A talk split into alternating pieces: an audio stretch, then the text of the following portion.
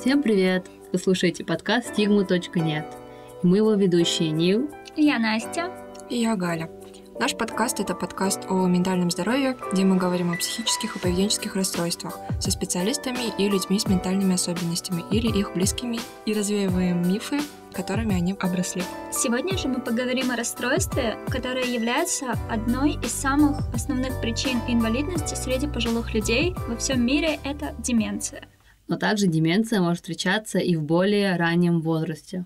При деменции наблюдается прогрессирующее нарушение памяти, мышления и поведения. Возможно, вы замечали за старшими родственниками или соседями, бабушками, дедушками, как они могут что-то забыть и никак не вспомнить. Даже свой адрес, например. По статистике Всемирной организации здравоохранения, данной в 2020 году, во всем мире насчитывается около 50 миллионов людей с деменцией, и ежегодно происходит почти 10 миллионов новых случаев заболевания. Давайте передадим слово нашему уже давно знакомому по ранним выпускам подкаста специалисту Данилу. На случай, если вы только начинаете нас слушать, Данил — это ординатор третьего года психиатрии в КГМА. Привет! Привет! Расскажи, пожалуйста, о том, что такое деменция и что является пусковым фактором ее развития. Деменция — это такой набор психических расстройств, при котором наблюдается прогрессирующее снижение памяти и мышления.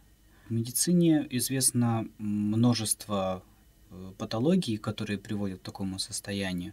И чаще всего это болезнь Альцгеймера, э, нарушение интеллекта, мышления и памяти после сосудистых изменений мозга, то есть после инсультов или подобных вещей.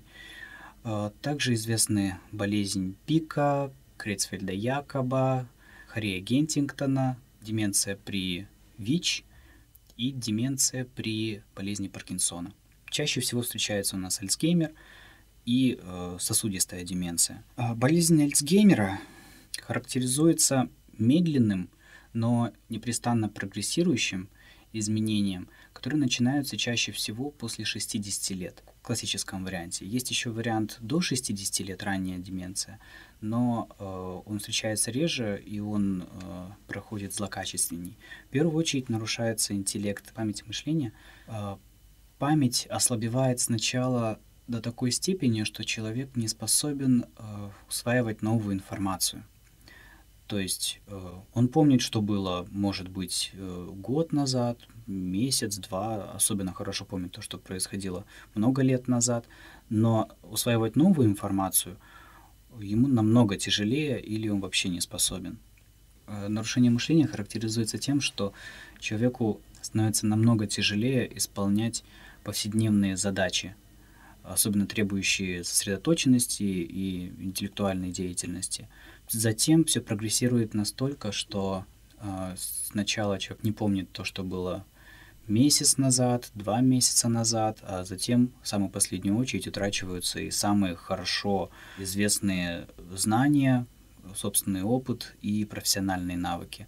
В мышлении это характеризуется тем, что спектр задач, которые человек способен э, решать каждый день, становится все меньше и меньше. Э, то есть, ну, например, на начальных этапах деменции, особенно мы знаем в нашей стране множество одиноких пожилых людей, они способны проживать самостоятельно, но, конечно, с трудностями. Зачем приходит такой, э, такое время, когда человек не способен вспомнить имена близких, не способен их узнать, вспомнить свой адрес, номер телефона, где он живет и чем он занимается, и даже как его зовут. И в таких случаях, конечно же, необходима помощь.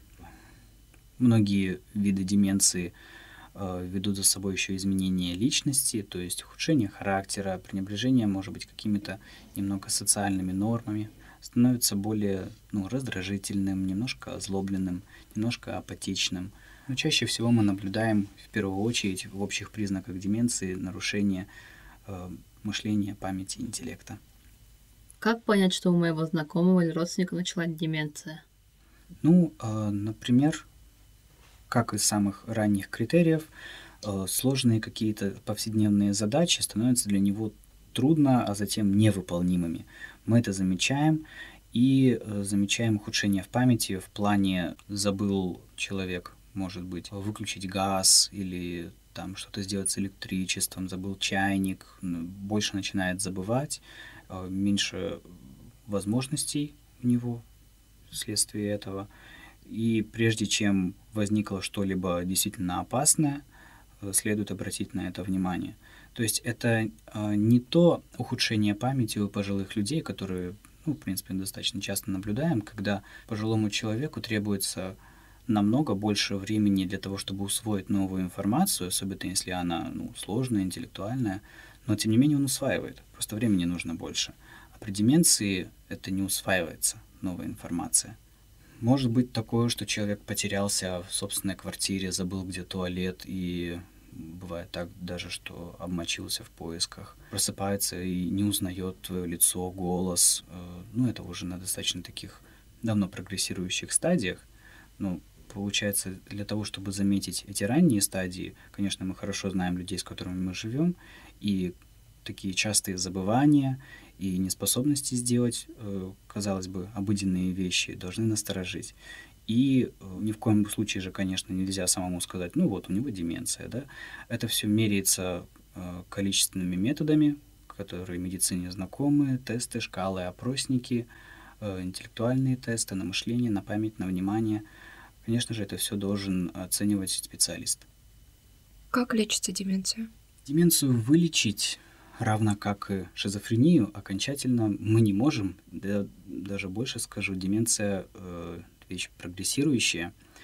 Конечно, медицине известны случаи, когда ну, таких болезней, когда у человека на какое-то время теряется память, э, ухудшается мышление, например, легкое когнитивное расстройство, посткоммоционное, постэнцефалическое расстройство, но они приходящие, и тот уровень, грубо говоря, опять же, памяти, мышления, интеллекта, он восстанавливается через какое-то время, конечно же, часто сопровождается неврологическими проблемами, головной болью, могут быть некоторые навязчивые мысли, но это проходит.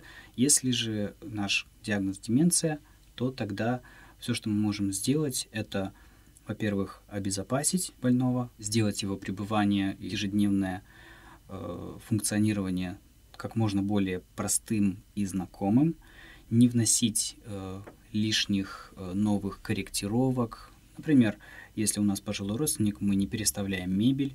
Все, что, где он может найти какие-то вещи, мы их оставляем на тех же самых местах. То есть, где у него лежат вещи, где кухня, где на кухне лежит одно, где другое, где какие-то предметы другие обихода. Также, э, когда память ухудшается еще сильнее, можно делать записки и таблички. Это не составит большого труда, но зато жить э, как бы функционировать больному человеку становится намного легче. Даже просто табличка со стрелкой, где туалет, уж поверьте, способна избавить... Много что спасти, да? Да, избавить от множества казусов. Вот. Множество записок, множество подсказок. Нельзя оставлять человека с деменцией на долгое время одного. Э, и говоря таким образом, что, ну вот ты раз уж не способен, сиди, ничего не трогай. Нет, нужно э, его обеспечить стимуляцией привычной. То есть, например, телевизор, радио, э, чтобы у него под рукой были какие-нибудь, не знаю, вещи, которыми он э, любил, любит заниматься, которые ему еще подвластны. Как правило, подвластны самые те виды деятельности, которые связаны были с работой. Если, например, работал долг, долгое время, не знаю, бабушка работала долгое время на швейной фабрике, то почему бы не оставить ей вот безопасные средства для продолжения этой деятельности.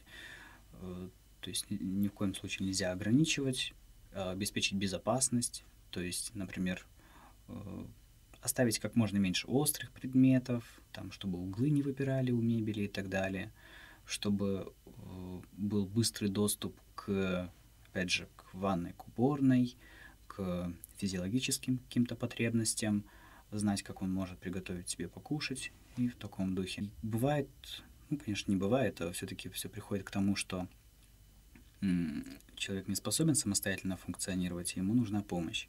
На самом деле это не так уж и тяжело физически, больше ментально, потому что с каждым днем мы больше видим, что тот человек, которого мы знаем, потихоньку от нас уходит, но в самую, самую последнюю очередь уходит именно то самое ядро личности. То есть, может быть, это будет человек, который не способен что-то сделать, он множество не помнит, не помнит даже, как вы выглядите и как вас зовут, но это тот же самый человек, будьте уверены, до самого конца. Это тот же самый дедушка, который качал вас на качелях, когда вы были маленькими. Это тот же самый папа, который проводил нас, провожал нас в школу. Это все те же самые людьми, и они сейчас нуждаются в нас больше, чем когда-либо. Вот эту дань уважения последнюю оказать, это, конечно, стоит больших сил, но этот человек Заслуживает этого, такого обращения? Да. Нуждается, может, больше. Нуждается и заслуживает ухода в такой ситуации, своей самой уязвимой. Вот. Конечно, специалисты назначают определенный спектр лекарств, усиливающих, поддерживающих работу головного мозга. Это, как правило, препараты от стилхолина и мимантин. Но не стоит предаваться излишней, так сказать, обнадеженности. Это не исправит ситуацию, это смягчит проявление в какой-то степени и затормозит прогрессирование болезни, но не излечит до конца. Данил, вот деменция значительно влияет на жизнь не только тех людей, кто ей страдает, но и на их родственников. Как вести себя, когда у твоего близкого деменция, как с этим справляться и как не выгореть во время ухода за таким родственником? Ну, в первую очередь нужно осознать границы собственных возможностей, что мы можем для этого сделать. Э, конечно, вначале будет очень тяжело, потому что некоторые очевидные вещи для нас могут быть неочевидными для человека с деменцией и мы можем злиться, как-то проявлять негативные эмоции к этому. Стоит понимать, где этот человек что-то что еще понимает, а где уже нет. И оставаться на том уровне, чтобы разговаривать на одном языке. Также, помимо того, чтобы обезопасить его быт и не, передавать, как бы сказать, ответственность на какого-то конкретного члена семьи, это проблема не только больного, и это проблема, проблема не только одного человека, ухаживающего за больным. Э, к этому нужно подступать всей семьей, взаимно друг друга поддерживать, вот, и не переваливать ответственность за уход на одного конкретного человека. Э, также для того, чтобы эмоционально не выгореть, следует общаться с теми людьми, у которых схожие проблемы. То есть так или иначе есть форумы и э, также, например, за ожиданиям врача вы можете познакомиться с людьми, которые испытывают те же самые трудности, и э, нет ничего зазорного в том, чтобы поделиться своими переживаниями, рассказать, как э, вы сталкиваетесь с определенными проблемами как вы их решаете, и точно так же перенять опыт э, решения других проблем. Может быть, на разных стадиях, но все равно, ну, может быть, эти родственники человека с заболеванием на другой стадии, но тем не менее вы будете знать, как можно помочь, как через это пройти, э, как вместе обеспечить достойный уход больному. Вот. Также о себе нужно тоже не забывать. Нельзя делать из э, ухода за больным какой-то мнимый подвиг. И не забывайте все-таки о себе. Мы тоже люди, иногда нам нужно тоже расслабляться. И точно так же по очереди, оставляя уход, как-то разделяя эту ответственность, вместе способны это пережить. Если вы осознаете, что у вас не хватает какой-то квалификации или знаний для ухода, то в первую очередь, конечно, это узнается от врача. Ну и э, есть определенные, скажем так, пансионаты на платной основе, которые предоставляют э, уход за больным. Например, у нас у нас тоже есть множество, например, дом жизни. Вот. Там работают специалисты, которые осознают всю важность этих всех процессов, могут все правильно оценить, подобрать правильное лечение, уход. Отлично. Могут ли сопутствовать деменции какие-то другие психические расстройства? Если да, то вносит ли это коррективы в лечение, о котором мы уже говорили? Да, но, как правило, э, люди с деменцией это чаще всего пожилые люди, и э, психотропные препараты, направленные на излечение другого уже сопутствующего заболевания, как правило, назначаются в меньших дозировках. Вот. И диагностика тоже сложнее из-за того, что при той же шизофрении, бред и галлюцинации, чем больше, чем выше интеллект и больше воображения, тем они более вычурные, развернутые и иногда даже просто красивые и фантазийные, фантазийные фантастические. А вот при деменции или, например, при умственной отсталости э, бред и галлюцинации имеют очень такой бедный характер. Просто отсутствие логики, какие-то смутные образы. Поэтому диагностика от этого тоже зависит, она должна быть намного более аккуратной, точной, ну и, соответственно, подбор препаратов. Ну, поскольку саму деменцию ставит тоже психиатр, все остальные поведенческие и психические расстройства он тоже в состоянии распознать. А на данный момент как обстоят дела в науке по лечению деменции? Есть ли какие-то новые препараты либо разработки? Мы узнаем все больше о механизмах деменции, но эти функциональные изменения чаще всего настолько глубоко поражают э, мозг и высшую нервную деятельность, что какие-то манипуляции, так или иначе, неустанно прогрессирующий процесс во всем мозге подавить э, ну, невозможно. Мы можем их только притормозить. Конечно же, выпускаются более эффективные препараты ацетилхолина, которые тормозят прогрессирование лучше, чем старые, но прогрессирование все равно неизбежно. И, конечно же, это не значит, что их не стоит использовать. А с какими мифами и стереотипами чаще всего связана деменция? Чаще всего, наверное, э, старческий маразм, так сказать, да, когда пожилой человек не способен так быстро усваивать информацию, как молодой, но э, так или иначе, если бабуля не может запомнить семизначное число с первого раза, это не значит, что у нее деменция, маразм или что-то такое. Конечно, даже если вспомнить психологию, люди по, например, по Эриксону, проходят через определенную стадию принятия себя и своей жизни в пожилом возрасте, они пересматривают свою жизнь, и от этого у них могут, может на какое-то время меняться характер. Ну, не меняться характер, они могут становиться немного более раздражительными, когда думают о том, что старые хорошие времена прошли, сейчас все так плохо. Ну, подверженность э, такой малодушию эмоциональному. Но если человек способен так или иначе усваивать новую информацию, то есть вот это теперь лежит вот здесь, а не вон там. Если дать какое-то время, и эта информация усвоилась, все, это не деменция.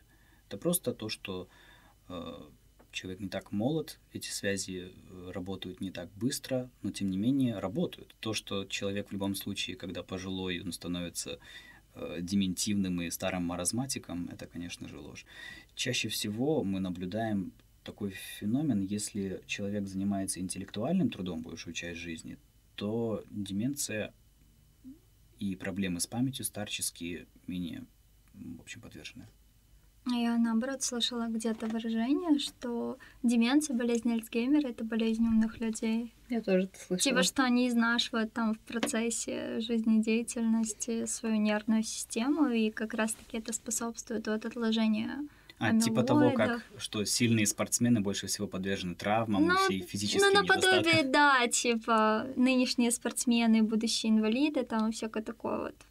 Ну, это ложь? Не буду врать, я сам лично не знаю каких-то подтверждений или опровержений этих точек зрения. Я вот больше слышал то, что помню. Единственное, что я когда-то слышал, что если все-таки человек занимался большую часть жизни интеллектуальной деятельностью, деятельностью и возникает деменция, болезнь Альцгеймера, то это переносится тяжелее эмоционально. Mm. То есть человек осознавал э, всю мощь огромного накопленного опыта, этого мыслительного потенциала, умища, который сейчас не способен, может сделать какие-то маленькие простые вещи. На каком-то этапе люди могут это осознать для себя, что я уже не могу сделать вот это, что я вообще такое, куда я опустился, и это тяжело переживать именно эмоционально. Поэтому и не стоит никогда отворачиваться от э, наших бабушек и дедушек, подверженных деменции, и всячески э, показывать, что, ну, не показывать, а проявлять любовь, заботу и точно так же элементарное человеческое уважение. На этом мы заканчиваем наш выпуск.